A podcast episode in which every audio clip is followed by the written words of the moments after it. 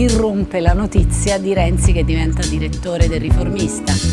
Intanto è vero che l'ha saputo anche lei ieri mattina insieme a noi? Sì, sì, no, un pochino prima mi ha chiamato, sì, ma, eh. sua Renzi e ah, ma la mia posizione è che questo non ha niente a che fare col terzo polo.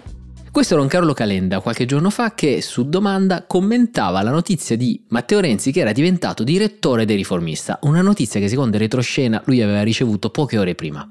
E in effetti oggi tutti i siti hanno in apertura di homepage la notizia Italia Viva, azione e rottura. Facciamo un passo indietro e cerchiamo di capire. Ci sono due personaggi, due persone molto forti, da una parte Carlo Calenda, dall'altra Matteo Renzi, entrambi privi di un partito grande alle spalle, prima delle elezioni del 2022 decidono di mettere insieme le forze e di creare un unico polo che chiamano terzo polo. Obiettivo, almeno iniziale, raccogliere quelli che non si riconoscono né nei partiti principali di sinistra, leggi PD, né nei partiti principali di centrodestra, leggi Forza Italia. Mettono insieme le forze e gli interessi, alle elezioni ottengono un dignitosissimo 8% e da lì iniziano il loro piano che li dovrebbe portare a costruire un unico partito e quindi a sciogliere, se vogliamo, e quindi se vogliamo a sciogliere il partito di azione di Carlo Calenda e il partito Italia Viva di Matteo Renzi per poi dare vita a un unico partito. Ora, come scrive Stefano Cappellini su Repubblica, quando i due si sono messi insieme, già tra i giornalisti erano iniziate le scommesse su quanto sarebbero durati due personaggi così forti assieme chi è leader, chi comanda, chi decide. Difficile mettere due teste così forti e dei leader naturali a fare entrambi dei comprimari. Dalle elezioni di settembre oggi sono avvenute diverse cose che hanno reso sempre più accidentato questo percorso di fusione. Da una parte, sempre secondo retroscena, ci sono stati dubbi di Calenda, secondo cui la presenza di Renzi non lo avrebbe fatto sfondare a sinistra, vista una parte della sinistra che ha ancora in antipatia Renzi per come si è comportato quando era alla guida del PD. Dall'altra parte Renzi era dubbioso sulla capacità di Calenda di sfondare a prescindere. Poi ci sono state le elezioni regionali in Lombardia, come ricorda Cristian Rocca sull'inchiesta, dove la corsa di Italia Viva Azione non ha funzionato per niente, anzi ha fatto scappare potenziali elettori di sinistra e non ha neanche attratto quelli di destra. Il risultato avrebbe ulteriormente convinto Matteo Renzi a non affrettare le mosse di questa fusione e a rimandare cioè la nascita del nuovo partito a dopo le elezioni del 2024. Questa cosa ha messo in seria difficoltà la componente di Italia Viva di Renzi, che era impegnata tutto sommato dentro la federazione con Azione, che stava lavorando insomma verso l'obiettivo l'obiettivo della fusione. E quindi se vogliamo c'è questa roadmap di fusione che era stata suggerita da Calenda, quindi con simbolo, nome, manifesto, allargamento ad altri soggetti, fusione, chiusura di fatto dei partiti originari per dare vita a un unico partito che non è mai stata formalmente accettata in tutti i punti dai renziani. Sono continuate le tensioni, tira e molle, eccetera. La goccia che avrebbe fatto traboccare il vaso sarebbe stata la direzione editoriale di Renzi a riformista. La notizia sarebbe stata data poche ore prima da Renzi a Carlo Calenda che non l'ha mandata proprio giù. Da una parte dice come fai a coniugare l'impegno politico in cui devi dare il 100% per la nascita di questo nuovo partito con un incarico, se vogliamo, giornalistico, dall'altra Calenda lo interpreta come un tentativo renziano di spostarsi a destra quasi, una scelta di posizionamento riformista nel campo progressista, dall'altra eh, vediamo come Calenda dice attenzione ai conflitti di interessi. In questo caos arriva anche un'altra decisione di Renzi. Renzi prende il leader di Italia Viva, Ettore Rosato, e lo sostituisce, dice sono io il leader di Italia Viva che è una mossa che ha fatto pensare a molti calendiani, eh, questa non è una mossa che fa proprio uno che vuole, diciamo, sciogliere il partito per fondarne uno nuovo, se si mette a capo di questo partito e così si arriva al litigio, che viene fatto tramite dichiarazioni stampa. Qual è la rottura visibile? Perché avviene oggi? Perché qualche ora fa esce un'agenzia ANSA, quindi sapete le agenzie che battono queste notizie, in cui c'è un'intervista a una fonte anonima, una fonte anonima che è un dirigente di Azione, il partito di Calenda. Che cosa fa questo dirigente, presumiamo di alto profilo? Si lamenta di Matteo Renzi e dice Matteo Renzi non vuole eh, fare questo nuovo partito, siamo vicinissimi alla rottura. Leggo dall'agenzia ANSA. Questo dirigente dice Renzi non vuole prendere l'impegno a sciogliere Italia Viva e finanziare il nuovo soggetto e le campagne elettorali. E ancora, sono inaccettabili i tatticismi durati mesi dell'ex premier Renzi. La pazienza del gruppo dirigente di Azione si è esaurita. Quindi se notate, questa fonte anonima, questo dirigente, non parla solo per se stesso, ma dice la pazienza del gruppo dirigente di Azione si è esaurita. È come se sta parlando per conto di tutti. Ovviamente non vogliamo sapere chi è questa persona per rispettare il segreto giornalistico, però già leggendo queste parole capiamo che non sta parlando solo per sé, ma quasi sta parlando al posto di qualcun altro. Il punto è che adesso nessuno, né Calenda, né Renzi, né i loro dirigenti vogliono prendersi la responsabilità di questa rottura. È come se ognuno vuole demandare all'altro la causa della rottura e della mancata fusione. Per questo è come se stanno iniziando a parlare in maniera più o meno esplicita ai giornali per dire guardate che lui si è comportato peggio di me. Ora, nelle prossime ore, nei prossimi giorni vedremo tante dichiarazioni e controdichiarazioni e ci basti capire un po' questo meccanismo, è come se ognuno vuole scaricare sull'altro la responsabilità della rottura. Passando dall'altra parte dello schieramento politico, Fratelli d'Italia, partito di maggioranza del governo, ha dichiarato guerra agli ecovandali, ovvero quegli attivisti, ambientali o meno, che eh, imbrattano statue e monumenti per portare avanti un loro messaggio.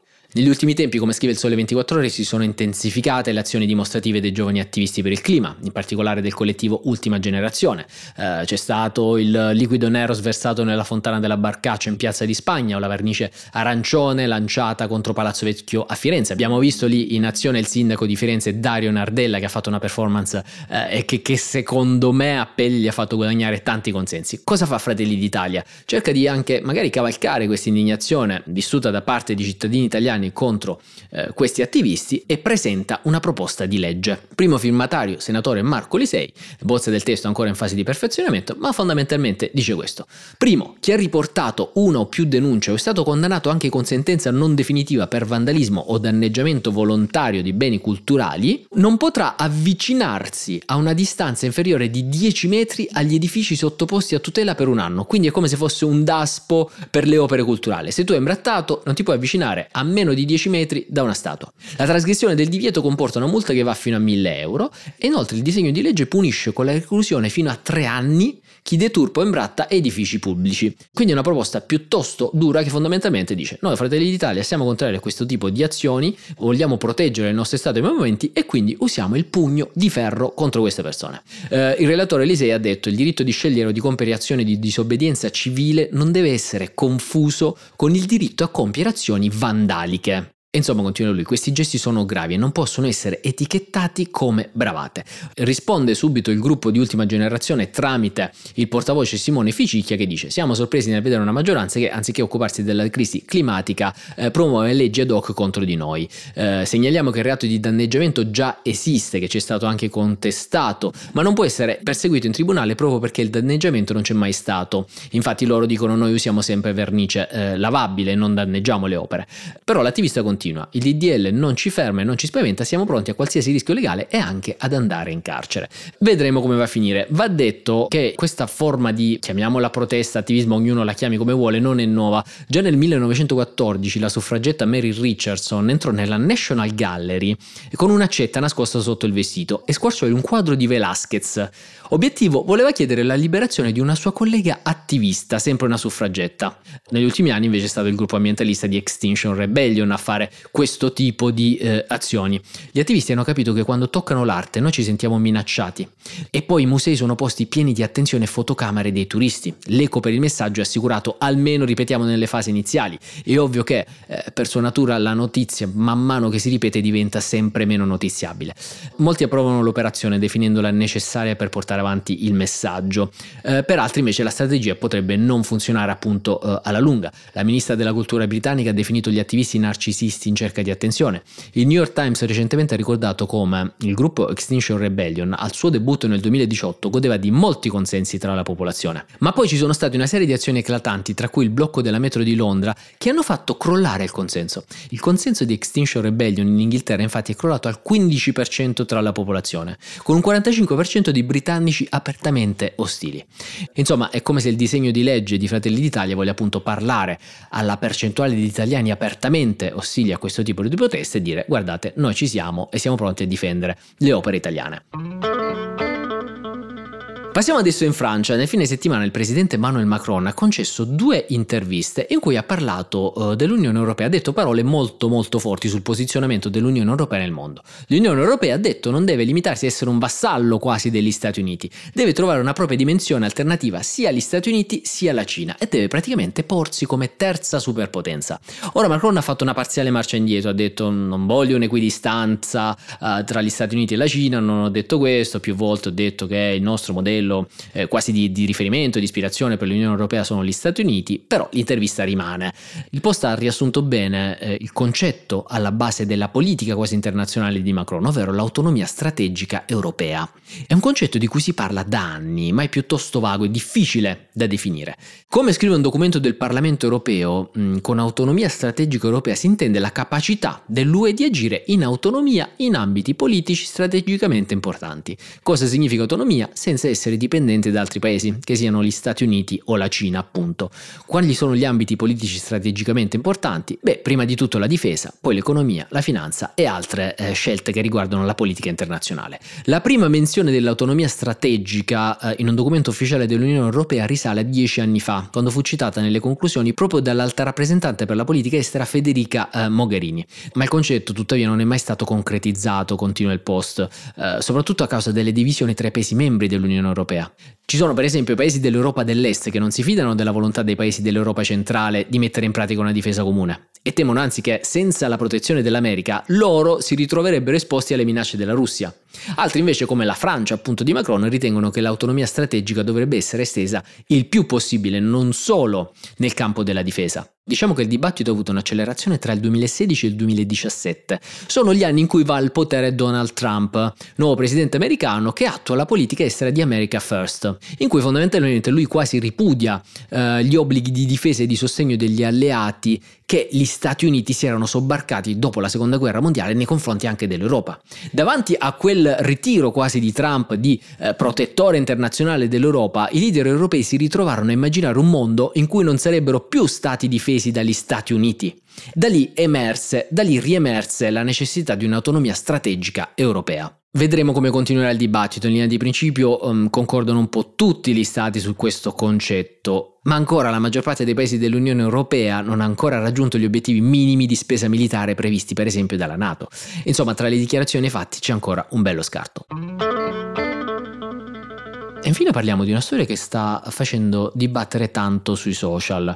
Uh, nella mattina di Pasqua una donna, rimasta ovviamente anonima, ha lasciato il suo bambino appena partorito nella culla della vita del Policlinico di Milano. Si tratta di una sorta di moderna ruota degli esposti che è stata attivata nel 2007 e che consente appunto di dare assistenza immediata ai neonati lasciati dalle loro mamme in anonimato. Accanto al bimbo, di nome Enea, uh, di 2,6 kg, è stata trovata una lettera piena di affetto scritta, uh, si presuppone, dalla mamma mamma. Uh, tra la lettera dice: Ciao, mi chiamo Enea, sono nato in ospedale perché la mia mamma voleva essere sicura che era tutto ok stare insieme a me il più possibile. La mamma mi ama, ma non può occuparsi di me. Lettera struggente, la storia diventa virale. Ora diamo un po' di numeri. Ogni anno sono circa 3.000, secondo la stima della Società Italiana di Neonatologia, i neonati abbandonati in Italia, nei cassonetti, per strada, davanti agli ospedali. In Italia esiste anche dal 97 la possibilità di usufruire del parto in anonimato, ovvero una donna può partorire in ospedale in condizioni di riservatezza e non riconoscere il bambino, di cui viene riconosciuto subito lo stato di abbandono e quindi l'adottabilità. Il nome della donna rimarrà sempre anonimo e eh, nel 2021 si calcola siano stati 173 i bambini partoriti eh, con questa procedura. La domanda è perché Enea è diventata una storia virale? Um, secondo me, provo ad abbozzare secondo i meccanismi eh, maliziosi e cinici ovviamente della notiziabilità, perché è avvenuto la mattina di Pasqua e perché c'era la lettera struggente. Ne è seguito un dibattito e sono seguiti diversi appelli mh, mm, da parte di eh, funzionari dell'ospedale e di personaggi pubblici, appelli alla madre perché ci ripensi. C'è stato ad esempio Fabio Mosca, direttore della neonatologia e della terapia intensiva neonatale del Policlinico, che ha detto vivo questo evento come una sconfitta a livello sociale perché in qualche modo non siamo stati in grado di intercettare una madre in grande difficoltà, madre che qualora ci ripensasse siamo pronti ad accogliere ed assistere. Nella giornata di ieri il popolare conduttore Ezio Greggio ha girato un video postato sui social in cui si è rivolto direttamente alla madre e ha detto Mamma di Enea, torna sui tuoi passi, domani, stasera, stanotte, torna all'ospedale Mangiagalli, prendi il tuo bambino che è bellissimo e si merita di avere la mamma vera e non una mamma che poi dovrà occuparsene ma non è la mamma vera. Ci contiamo, ci conto tanto. Sono partiti immediati gli attacchi sui social, qualcuno spiega a zio Greggio che i genitori adottivi sono i genitori veri, ha scritto qualcun altro. Qualcun altro ha detto, a parte che nessuno ti ha chiesto niente, ma cosa vuol dire che i genitori adottivi sarebbero finti e così via. Silvia Bombino su Vanity Fair ha detto ci sono delle cose che non tornano, la prima è che si faccia appello alla madre perché vada a riprendere il figlio. Non conosciamo i motivi che portano qualcuno a fare un gesto simile, ma il farlo dimostra rispetto per la vita del bambino ed è una scelta, quella di lasciare il figlio diciamo all'ospedale, che va rispettata a sua volta. La seconda cosa che non torna, continua lei, è considerare considerare chi lascia un neonato nella culla il sintomo di un fallimento della società. In fondo è come se questa donna ha salvato un bambino da un abbandono più rischioso grazie a questo strumento appunto della culla. Infine, dice lei, non possiamo dare per scontato che sia meglio che il bambino stia con la madre naturale, anziché adottato da una nuova famiglia, perché magari quella madre aveva fatto le sue valutazioni e ha capito che è meglio che il bambino stia con una famiglia pronta ad accoglierlo. Ora cosa succede? Secondo il protocollo devono passare 10 giorni dall'abbandono al momento in cui eh, la madre può diciamo ritornare sui suoi passi e presentarsi all'ospedale e dire sono io la madre, vorrei eh, riavere il figlio, il figlio con me. Passati questi 10 giorni, termine ultimo per il riconoscimento, il neonato sarà dichiarato adottabile quanto prima dal Tribunale dei minorenni e quindi inizierà la procedura per l'adozione l'adozione da parte di una nuova famiglia. Ogni anno calcolate che le coppie italiane che chiedono di adottare un bambino in ambito nazionale sono 500. Chiudo con una nota che secondo me è di una bellezza mh, quasi consolatoria nella sofferenza. Eh, a me appassionano tanto le origini dei cognomi e ci sono tutta una serie di cognomi che nella storia sono stati eh, usati per indicare i cosiddetti trovatelli. Trovatelli era la parola con cui venivano indicati i neonati che venivano lasciati eh, dalle madri davanti alle cosiddette ruote e quindi venivano lasciati in anonimato davanti a istituti religiosi o conventi o ospedali proprio perché li tenessero loro eh, in affidamento. Sono cognomi che vengono usati ancora oggi e che hanno un, un senso, quasi una appello alla cura di questo bimbo che si ritroverà ad affrontare la vita. E sono ad esempio Dio t'aiuti, Dio t'allevi, sperandio, degli esposti, trovati, trovatelli, incerti, innocenti. Eh, tra questi c'era anche il cognome Proietti che veniva usato perché i cosiddetti trovatelli erano anche chiamati esposti o proietti. Un altro cognome è Trovato, è diffuso principalmente nella Sicilia orientale con le varianti appunto Trovatello, Trovatelli, Trovati, Trovatori, Trovatore. C'è poi Innocenti che deriva principalmente dall'ospedale Ospedale degli Innocenti di Firenze, eh, dove venivano lasciati i bambini, Casa Dei, che fa riferimento agli orfanotrofi religiosi, casa eh, di Dio presumo, e poi c'è infine uno dei cognomi più diffusi in Lombardia, ventiduesimo cognome diffuso in Italia è Colombo. Sebbene in alcuni casi deriva dal latino Columbus, è noto per il suo utilizzo per i trovatelli che venivano accolti nell'ospedale maggiore di Milano fino al 1825. Questa era l'ultima storia di oggi, io torno a Milano dopo le vacanze e noi ci sentiamo domani sempre alle 18, datemi un feedback per capire come stanno andando queste prime puntate e buona serata.